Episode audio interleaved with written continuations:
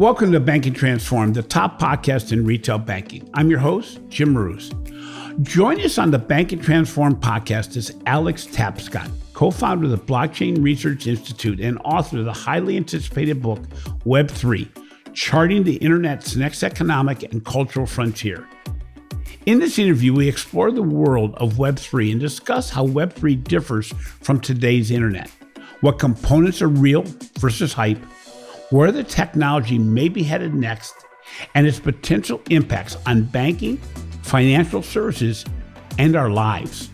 Alex also discussed its high impact potential Web3 use case for banks like reinvented payments, lending, investments, and shares how banks can navigate the challenges and seize the opportunities presented by Web3 revolution.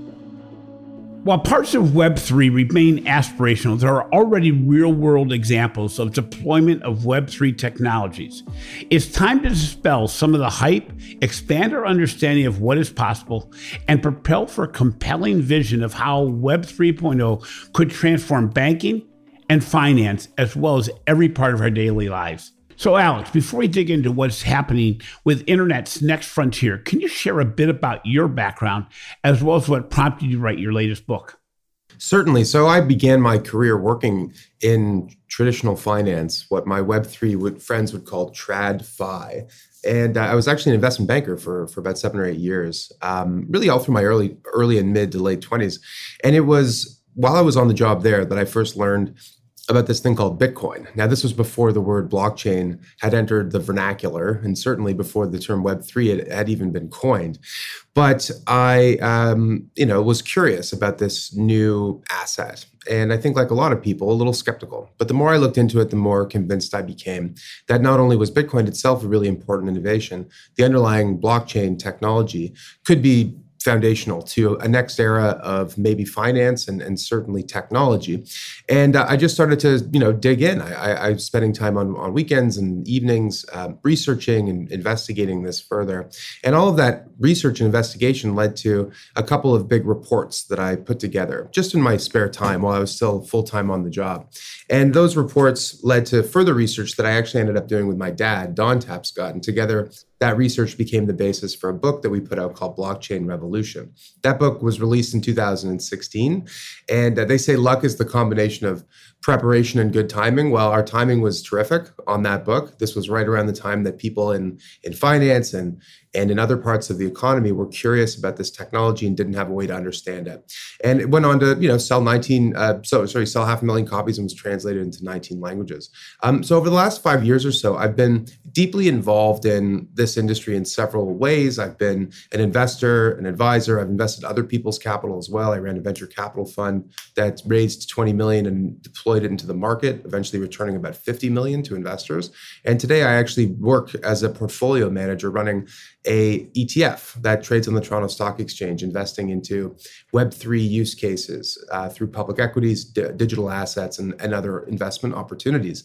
And so, you know, in the last couple of years, uh, in doing all of this, I sort of saw that um, that more and more was happening in this industry. And just as in 2015, 16, I felt like there was a real need for a new book to be released into the market that could help to ex- uh, explain to people, you know, what is Web3? Why is it important? Why should you care?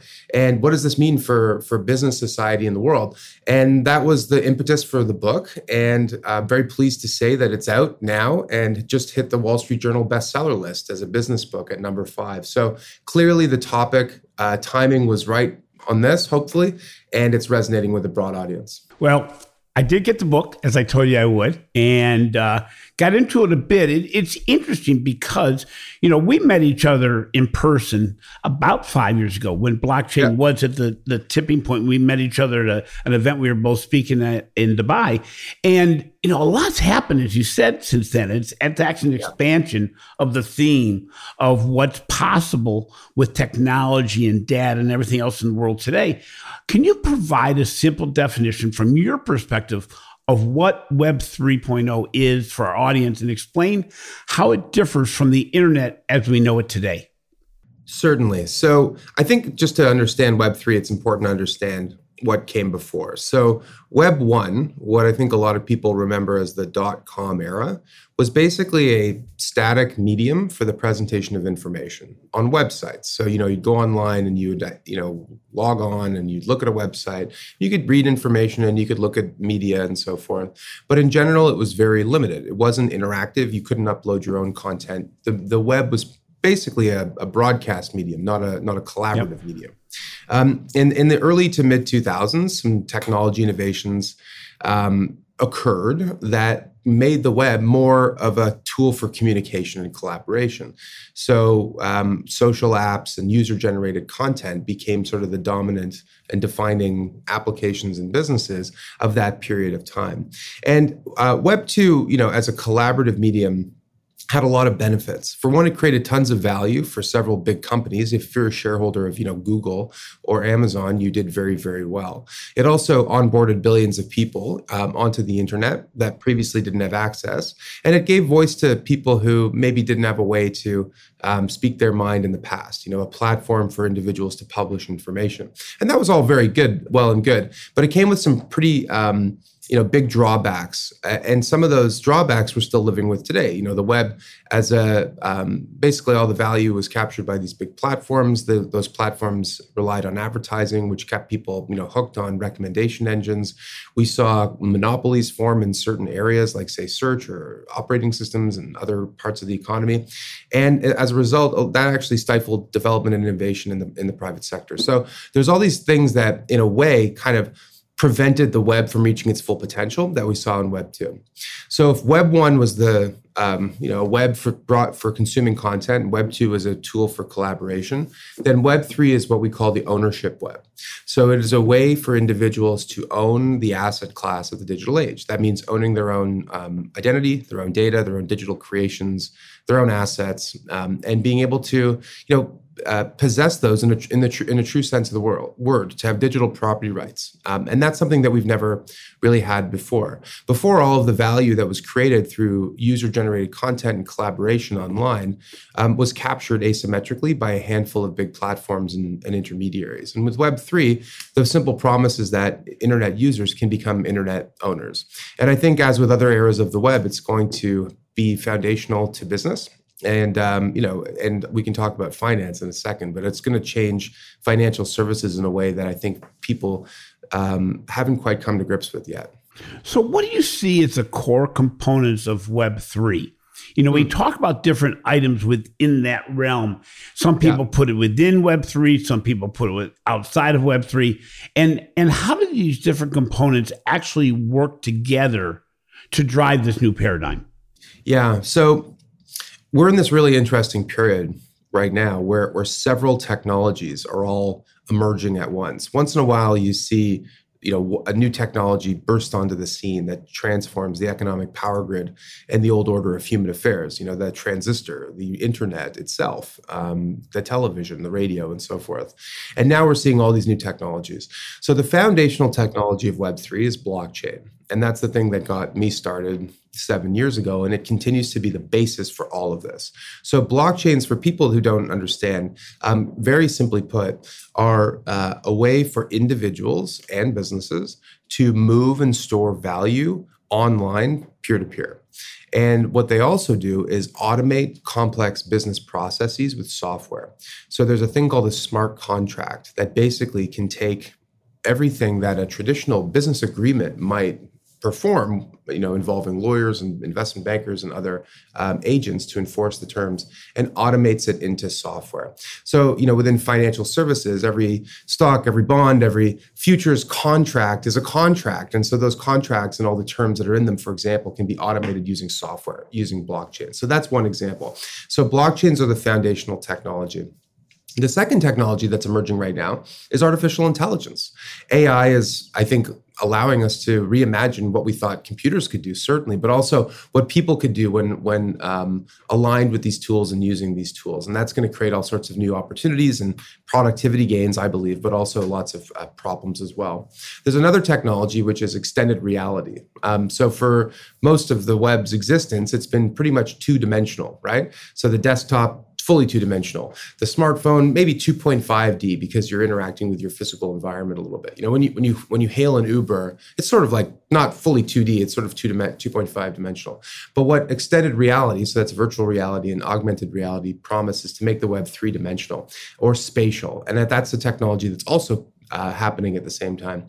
And then the final technology is connected devices. So there are going to be trillions of devices with internet connections that are going to do everything from you know um, keeping us safe to monitoring our glucose to driving us around to you know you name it, right? So connected devices, and those connected devices are going to become increasingly sophisticated. So all of these technologies are not separate but related in, in my view, in the same way that the term internet went from describing you know, a narrow set of internetworking technologies to describing a whole new range of business models and social behaviors and other technologies, the same is true for Web3. We think of these technologies as discrete areas of innovation, but the reality is it's going to be the convergence of these technologies that's going to matter the most uh, for the future of business and for the future of financial services. You know, it's interesting. You know, over time, and and we're, we're all we all jump on bag, bandwagons quite quickly, and certainly before COVID, it was even quicker. There was a lot of money in the marketplace, a lot of money looking for places to store it.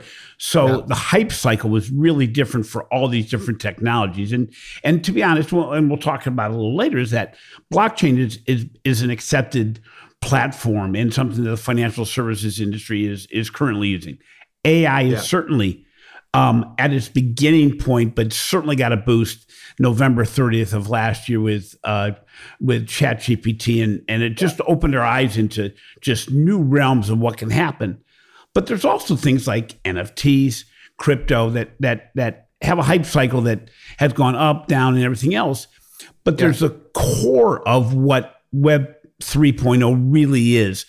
What you see today is pretty much a, it's a standardized platform. Oh, we also see that you know the three dimensional aspect where we keep on looking at different goggle platforms and everything else, and it's a really limited marketplace.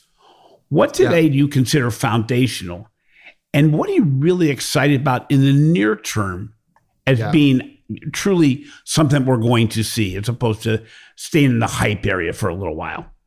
Definitely. Well, I think that to most people looking from the outside in, technology innovation seems like an overnight success story often. But but the reality is that it's, you know, decades in the making, sometimes centuries in the making in the case of, you know, computing itself.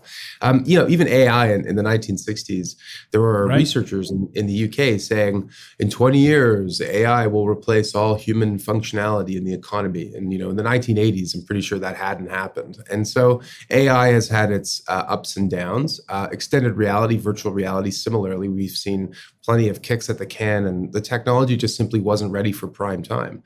And that's how it is with a lot of this stuff. It's the uh, the classic S curve, where you know there's there's a lot of time passing, but not that much innovation, and then all of a sudden there's an inflection point. And you correctly pointed out that I think AI had that moment, a chat the Chat GPT moment, November of last year. Um, but just because technology goes through cycles doesn't mean that you know in the down cycle we should be dismissing it. If anything, those are the best times to to be really investigating it and taking a close look look. So anyway, to, to get to answer your question directly, um, you know, the thing that, that interests me most right now is that a lot of enterprise innovation and a lot of innovation at big banks has now moved from the proof of concept uh, stage where it's happening on internal systems to where they're building on public networks. And to me, that's very reminiscent of what happened in the 1990s, where a lot of big companies wanted to build on the, the, the web, on, on the internet, but didn't want to be on this you know open platform where all the criminals and drug dealers and everybody was. And so they built closed proprietary networks called intranets. Right. And you know, with blockchain, similarly, Jim, like when we released Blockchain Revolution, 2016 17 was the era of enterprise blockchain. But the problem is when you build something on a closed system, you're not um, it's it's inherently limiting because you're not open to the innovation of the open market. You're not able to connect with other people and, and businesses, and you end up kind of trapped in a silo. And so my point is that recently, and I'd say in the last kind of two years or so, what we've seen is big enterprises announcing or building on public networks. And part of the reason for that is that the networks themselves have become much more robust and more enterprise grade. You know, you could hardly blame um, you know a bank in 2016 wanting to build on a proprietary network. You look at the open market, the biggest public blockchain network, Ethereum, you know, was worth a couple of billion dollars and wasn't really ready for prime time. You know, as I've said before, like it just simply was not there yet. And now the technology is. So today, for example, we we um, heard that uh, UBS uh, is building out a tokenized money market fund on Ethereum, and in the last five days, we've or sorry, five weeks or so, we've seen that announcement. Citibank saying it wants to tokenize all of its deposits. J.P. Morgan looking at launching an Ethereum-based um, coin and also looking to tokenize its um, um, uh, deposits as a as a uh, as a form of sort of like stable money, token tokenized stable money. Um, we saw Visa announcing that it's enabling merchant settlement on a public blockchain called Solana, and then PayPal, of course, launching its stablecoin PYUSD on the Ethereum network. So that's a lot of information I'm giving your listeners, but the point is that all of those initiatives, pretty much all those initiatives, are happening on public networks. And to me, that's the most exciting thing because the, the public networks are where all the innovation is occurring. And it's also where, by the way, all these different technologies are going to come together. Um, so to me, like notwithstanding the fact that the market for uh, you know crypto whatever is down a little bit right now, um, you can't let the tail wag the dog. You know, look at where look at where businesses are investing for the long run and where they're um, what they're most excited about, and it's all happening in this in this area. You know, it's interesting because you look at Web 3.0 and and even looking at the transformation of, of technology going forward. I was just at Sibos, as I mentioned to you before our, yeah. our interview, and it was unique to see a couple things really coming in under the radar, but still very much top of mind. Number one, the movement from um, currency to value. So the expansion of the the mode of transfer going beyond just money to include trust, to include security, to include speed and scale, to include all these elements that really are well beyond a traditional currency form of transfer. Secondly, yeah. that almost everything being done right now is really being done in a user-centric space, which which in my mind means instead of doing it to reduce costs, it's being done to improve experiences and improving the, the our daily lives from a saving of time to saving of money and things of that nature. And thirdly, that the compart compartmentalization of of everything that's going on and the composability of solutions and the partnering within specialties is broader than I've ever seen. I, I spent a lot of time yeah. at the IBM booth during the Sibos um, process, uh, Sibos uh, events, and it was very interesting how IBM, who used to be very much, it, it's pretty much IBM and nothing else, now is really reaching out to partners to say, how do we bring this to scale and speed in a way that's never been done before, reinventing how we come to market. How does yeah. Web three really allow this all to happen and really move it at speed and scale? So that's a great question. And you pointed something out, which is I think when a new technology comes along, people want to look at how it's going to cut costs and improve efficiency. And we're even seeing this with AI. You know, it's like, oh, an AI bot can reduce your headcount at your call center or something like that. Um, and the reality is, with new technologies, the market opportunity is uh, not only unknown at the time that it launches, but it's actually unknowable because the future is not something that we can easily predict, right? The future is bright, but it's not always clear. And that quote, by the way, that I just said is a paraphrase from uh, Clay Christensen, who wrote a yeah. book called The Innovator's Dilemma. And um, this is something that we see from time to time, which is like, the, the future of AI and Web3 and blockchain is going to be a lot stranger than what we can imagine based on what we know, because it's going to be the future. It's going to be different. Um, but in terms of, of how these technologies come together, you know, I think that in financial services, um, the industry is going to be virtually unrecognizable um, in a decade or so.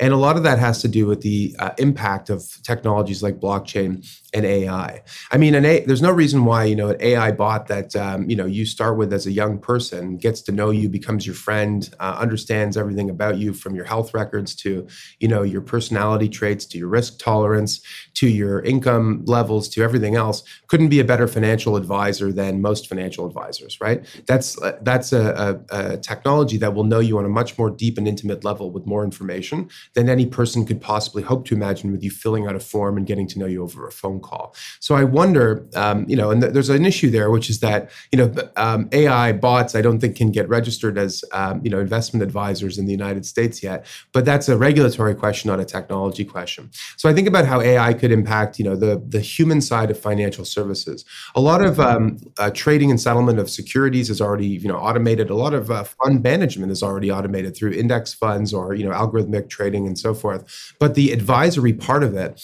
um, is still where most assets exist in places like the United States and Canada. Where I live, 60% of all the wealth is controlled through the advisor channel. But what, what happens to the advisor channel when, when AI can do it just much better and have a more, not, not just like cheaper cost or less costly and so forth, but actually have more, more human experience with technology than with a person. So that's something I think about. And then with blockchains, um, you know, the question is basically, all these assets in the world, trillions and trillions of dollars, still basically exist on analog rails, you know, pretty right, much. Right. And we could be using tokens as a way to um, completely automate the movement and storage of value in the economy. And you pointed out it's not about currency, it's about value.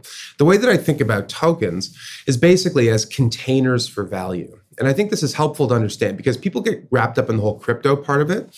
And they think, well, you know, there's all these cryptocurrencies. Why do we need thousands of currencies? You know, doesn't that seem to add friction, not take it away? And the issue is that people think of them as currencies when they're not. So tokens, and there are lots of different types of tokens, but the easiest way to think about it is as a container for value.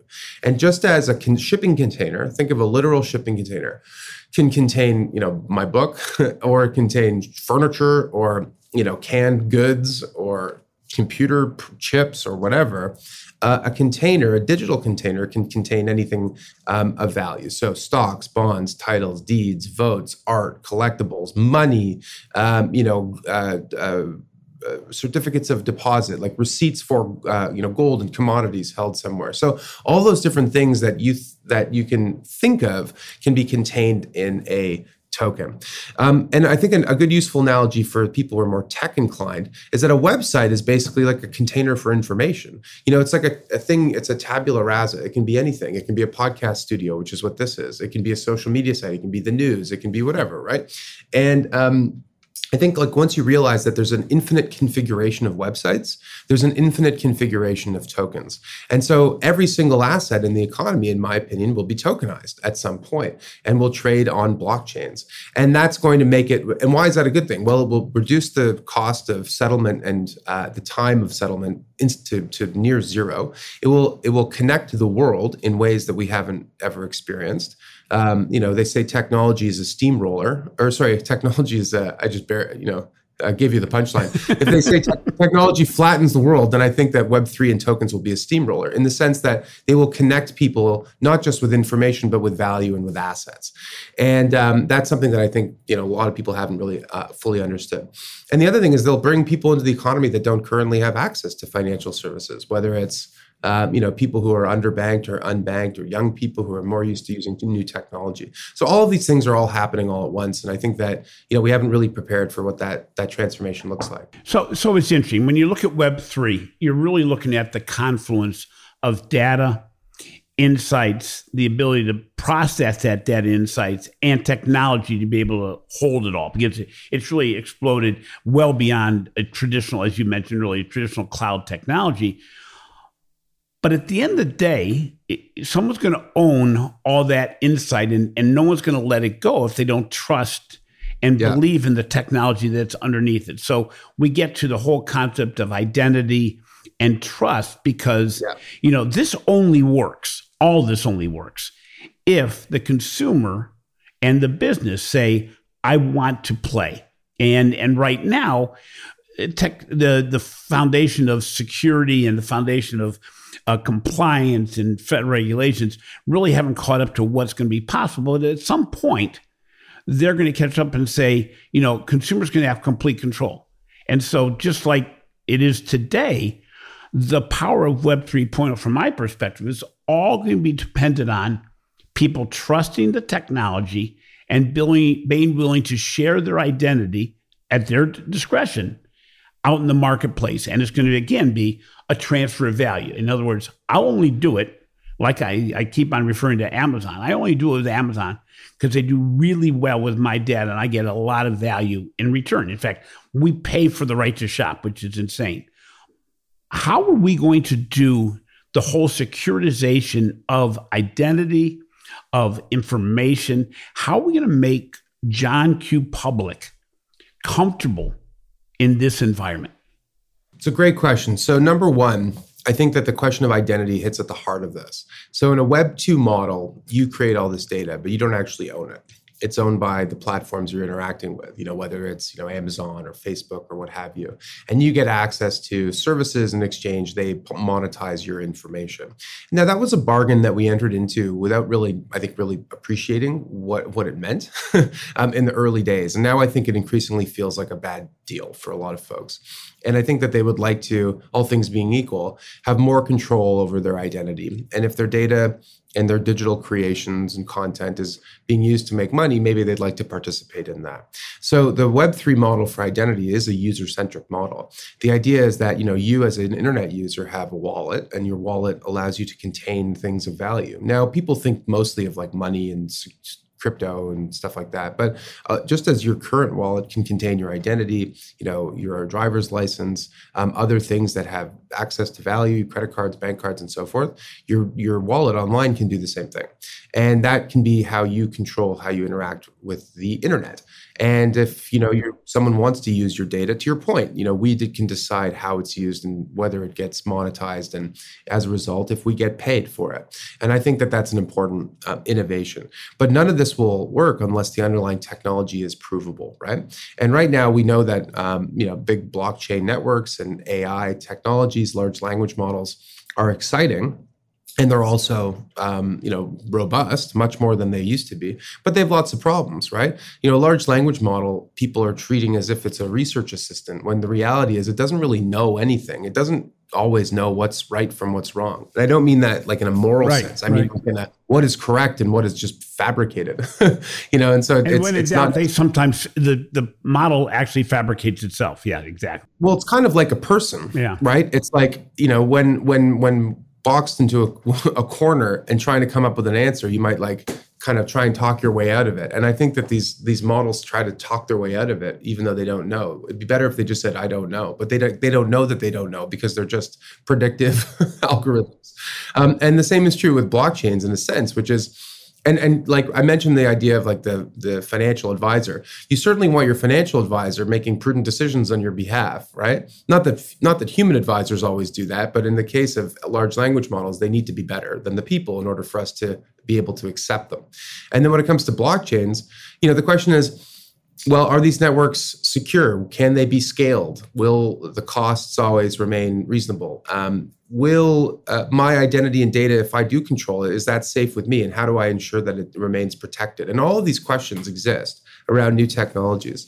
You know, it's even like uh, self-driving cars. Self-driving cars can't be as good as people. They need to be a hundred times better than people in order for us to accept them. Because it's the second a self-driving car runs runs somebody We're over. already seen it. Yeah. Exactly. You know, that becomes like the big, big kind of issue. So, um, my point is only are these all, you know, valid uh, issues, um, reasons that, that these new technologies are not worth the time, or are they implementation challenges to be overcome? And I think in each instance, they're an implementation challenge to be overcome.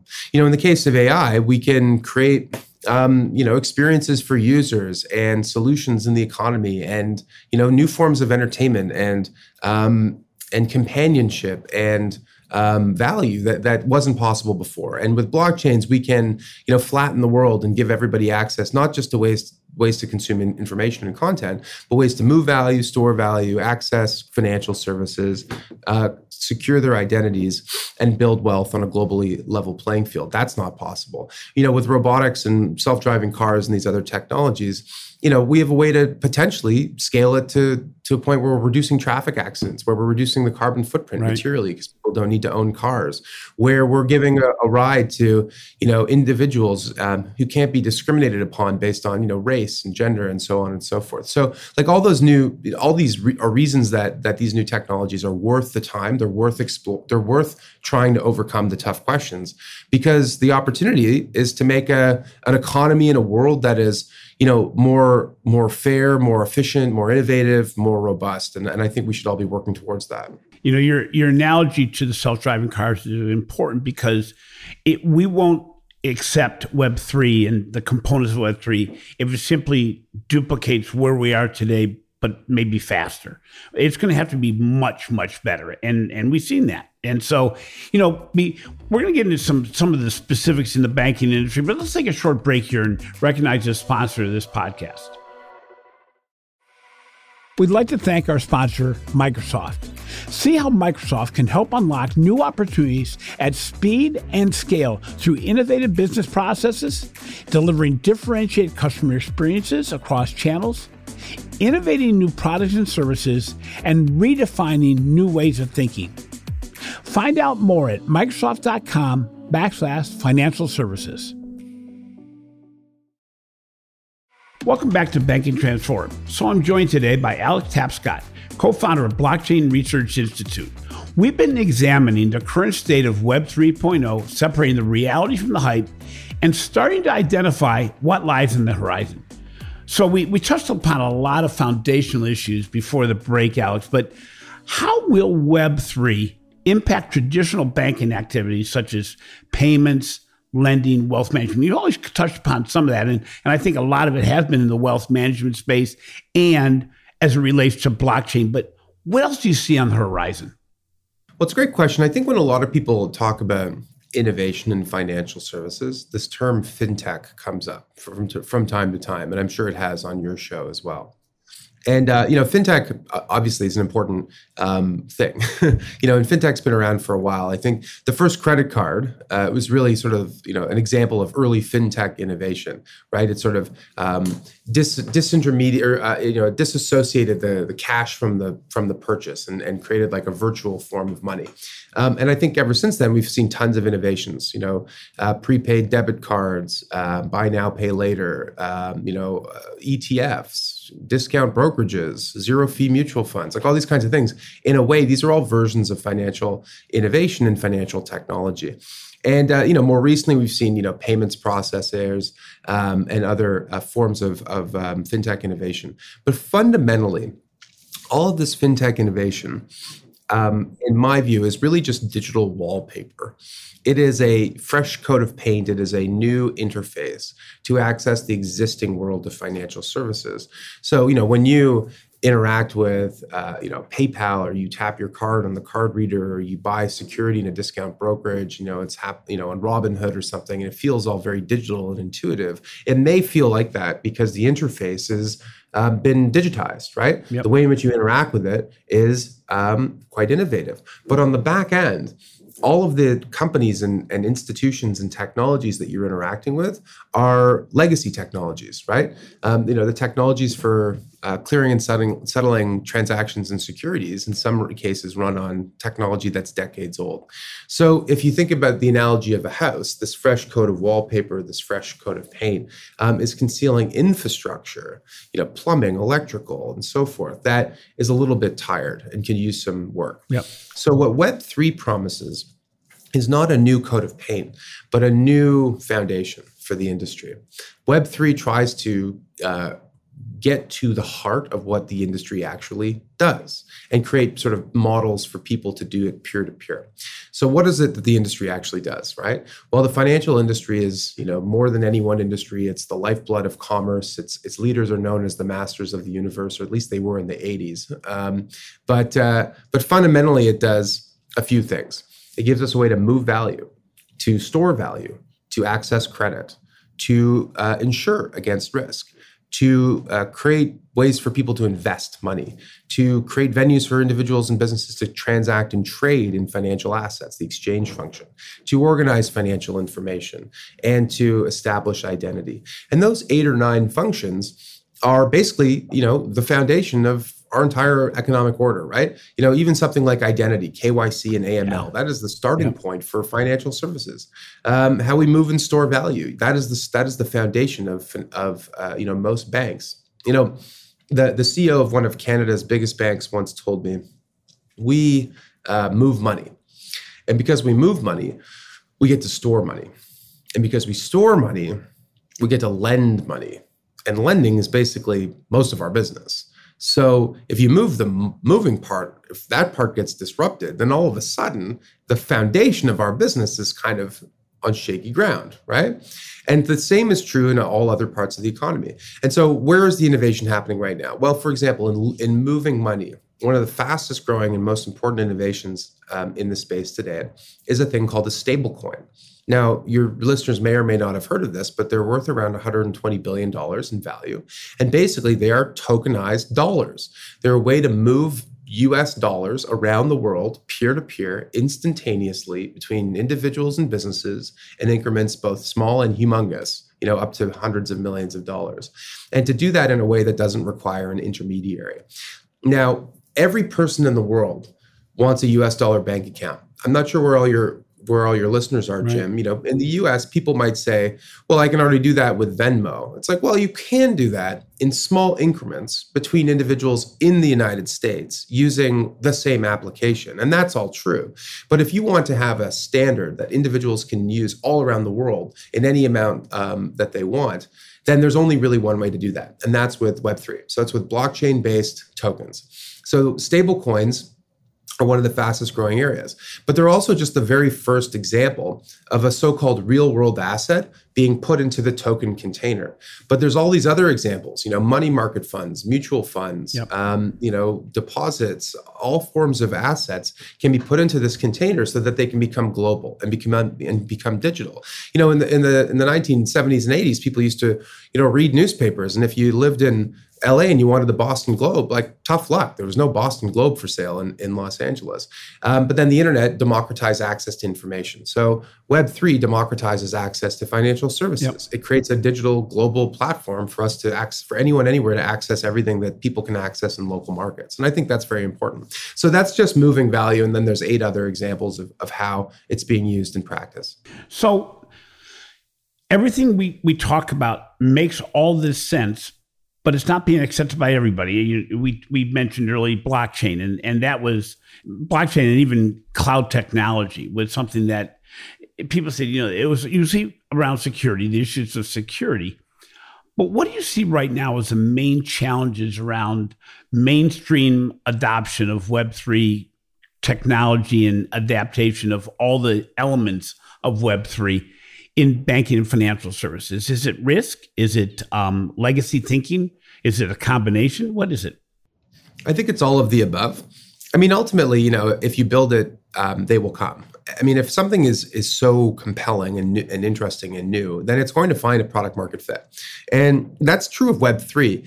You know, it depends on how you measure penetration on this. So if the if the measure of you know Web three is how many people are using tokens and large language models and the rest, you know, it's maybe a couple hundred, maybe a few hundred million people. Um, if the if the measure is how many people are like deep in the weeds and like you know holding their own ass, digital assets and using these wallets that I was describing, the number is a little smaller than that. It's more like you know 30 million people. So either way you look at it, we're still in the sort of early adopter phase for a lot of this technology, um, and I do think that we're going to be hitting a uh, a inflection point at some point very soon. Um, and so I think if you build these solutions and things that people find really helpful and fun and innovative and useful, then they will start to use them. Um, I think that one of the things that that I find really interesting is that in the, in the very early days of a new technology, the new technology isn't isn't better. I think a lot of people assume the new tech, the new new thing comes along, and it's just so much better. You know, in the early 1990s, the experience of reading a newspaper was actually a lot better than trying to find the news on the internet. Right? right? It was actually much worse. Um, in the 1980s, when a lot of like companies went to PCs from mini computers, those computers were actually not as powerful and not as useful for you know rote data processing as mini computers and, and uh, mainframes were previously. Right? Um, even like watching content on the internet you know, there's this great clip of Bill Gates on David Letterman where he's talking about things you can do with the internet. And Bill Gates says, well, you know, you can listen to the radio on the internet. it's yeah. like you can listen to the radio on the radio. Like, what are you talking about? Um, so, uh, but what what happens with new technologies is that they often find product market fit with a small um, segment of the market that for whom the the things that maybe might be perceived as weaknesses are actually strengths. So this is something that that um, that you know uh, academics have talked about before in the past. You know the the first Japanese motorcycles arrived in the United States, and and people used to driving Harleys thought they were just ridiculous little toys, but actually they found product market fit with people who like to go off roading, and all of a sudden that helped to unlock a huge market. And uh, it, with Web three, you know one of the big benefits is that you can custody your own assets. You can you can be your own bank. You can control your own identity online. And for some people that actually sounds like a big inconvenience. They would rather leave their money and their assets with the bank than to have it themselves. But for lots of other individuals you know young people who are used to buying virtual goods in, in video games or people who are unbanked or those living in countries where the local systems are are corrupt being able to custody your own digital goods is actually like a superpower. And so the question is will will the small segment of the market that enjoys those benefits um, continue to uh, sustain it so that it becomes the market, right? So that it ends up becoming more robust, more useful for everybody else. And then that becomes user behavior that everybody adopts. You know, they used to say that there would never be more than a million vehicles on the road because there were only that many uh, sh- trained chauffeurs in the entire world or something like that, right? right. It's like, well, it, it, we couldn't process the idea that people would drive their own cars, right? You know, managers would never learn how to use computers because they didn't know how to type because typing was something that secretaries did. So we couldn't com- com- imagine that computers could be tools for communication that individuals and business management you know professionals would use. The same i feel is true for a lot of these technology tools too.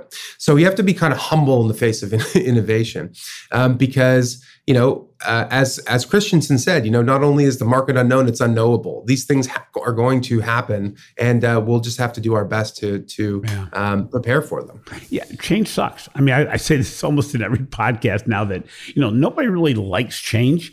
Change but sucks. It's, but it's going to happen. it's going to happen with or without me. And and again, it's going to be interesting to see if it's going to be governmental units, if it's going to be financial institutions, or who's going to own or who's going to allow and deploy identity, make it so it's uniform. You know, we we we keep on going back and forth as far as how's that all going to happen, but it really gets down to authentication more than identity. You know, where you how do you authenticate what you're doing on a daily basis? So, what advice would you give bank and financial institutions around navigating this whole technology shift right now? Well, you, you raise a great point, and you know, there's a famous Canadian um, uh, thought leader. His name's um, Marshall McLuhan, yeah. and you know Marshall Marshall McLuhan once said that he also hates change, which is funny because he was someone who was like very ahead of the t- ahead of the game and trying to predict change. And he said, "Well, I'm not just going to let the zeitgeist bowl me over. I'm going to try and prepare for it, right? You know, even if I hate it, I'm going to be there. I'm going to be prepared for it." Yeah. and I think that maybe that's a useful framework for you know bankers and other financial professionals who, you know, um, this, for whom the status quo might be comfortable, uh, but and change might be scary. Well, the good news is that there are things that you can do. So the first thing you can do is become educated. Um, I would recommend that everybody go out and buy my new book. well, you know, it's, it's I was going to say the same thing that you're fearful of things you don't know, which doesn't say to, to stay in a hole and hope it doesn't happen but now more than ever, because the deployment of insight is so easy right now. If you want to, if you want to, you know, as I did, if you want to take this book and consolidate and say, okay, what does it talk about? Is it for me? You can use the internet to do that today. And it's only been out for a week, a little bit more than a week. So, you know, it's important to do that. But you're right. It's education in both the traditional way and in non traditional ways, sometimes dipping your yeah. foot in the water. Well, that's right. And that's number two which is personal use. You know, if you haven't used a large, if you haven't used ChatGPT or you haven't, you know, um, bought or sold a digital asset, like you should go do that right yeah. now. Um, you know, you should, if you haven't donned an, an, extended reality headset just to get a feel for like what it is, and maybe it isn't ready for prime time, but you know, you can't, you can read a 300 page book about um, Web3, and I encourage you to do so. Yeah. but you should also, um, pers- you know, engage in personal use. Personal use is a precondition for understanding, and I think that's really important. Number three is that, you know, I think that in 2016, 17, it was tough for enterprise leaders to um, navigate change because the promise of blockchain was so great, but the the path to get there was unknown, right? And now I think there's a much more robust toolkit that you can tap into to try and learn about this stuff and use it and put it into practice. So, you know, I would say start now, start small, be able to change quickly, um, and just keep innovating. Um, and you know, it's it's a frontier. I mean, I, the name of my book is Web3 charting the internet's next economic and cultural frontier. And with all new technologies, it's a bit of a frontier. And look, frontiers have boundless opportunity and economic potential, but they also have lots of risks and they also have lots of pitfalls. And they attract the most shrewd business people and the most you know fervent believers and missionaries, but they also attract the wrong kinds of folks too. So, um, you know, every frontiers person needs a guide. Every explorer needs a guide, and, and with with some humility, I hope that mine mine proves useful. Well, it, it's going to be there. The, the good news, as I said early in our podcast, is that most of the technology now is becoming user centric, whereby it's really focused on making life better. In addition, as we saw with blockchain and with cloud technology, if you have concerns about things not being right, such as security, things like this, the marketplace will answer that question. We've done it on both the cloud and we've done it on blockchain, whereby now financial institutions re- rely on both extensively. But it wasn't but five years ago that people said, I'm not going to put anything on the cloud. It's outside technology. And then realized it was more secure than their internal mainframes. I, I think there's a lot to happen. And, and I just urge everybody, as I do many times in the podcast and other things I write about and, and do webinars on, is don't put your head in the sand. You know, be, become familiar with the change because it's going to be here before you expect it. I guarantee it. It always is. And it's becoming more and more the case. And yes, if you say, oh, those Google goggles, you know, goggles are not going to work for me, it may not work for you. But how about contact lenses? Or how about something embedded in your in your skin or in your body? Those things may sound way out there, but some version of that is going to take effect. So, you know, we've we've got to get out of our comfort zone a little bit, at least to become familiar, for no other reason, to protect ourselves. So, Alex, thank you so much for being on the podcast. I, I really appreciate it. It's good to see you again. And hopefully we'll be uh, speaking together again very soon. Yeah. Well, thanks. That was terrific. Appreciate it. Thanks for listening to Banking Transformed, the top podcast in retail banking and the winner of three international awards for podcast excellence. We appreciate the support we have received to make this endeavor a success. If you enjoy what we're doing, please take some time to show some love in the form of a review. Finally, be sure to catch my recent articles on the financial brand and the research we're doing for the Digital Banking Report. This has been a production of Evergreen Podcast. A special thank you to our senior producer, Leah Haslage, audio engineer, Chris Fafalius, and video producer, Will Pritz. If you have not already done so, remember to subscribe to the Banking Transformed podcast on both your favorite podcast app and on our new YouTube channel for more thought provoking discussions on the intersection of finance, technology, and leadership. Thank you again for joining us. And until next time, keep innovating and transforming.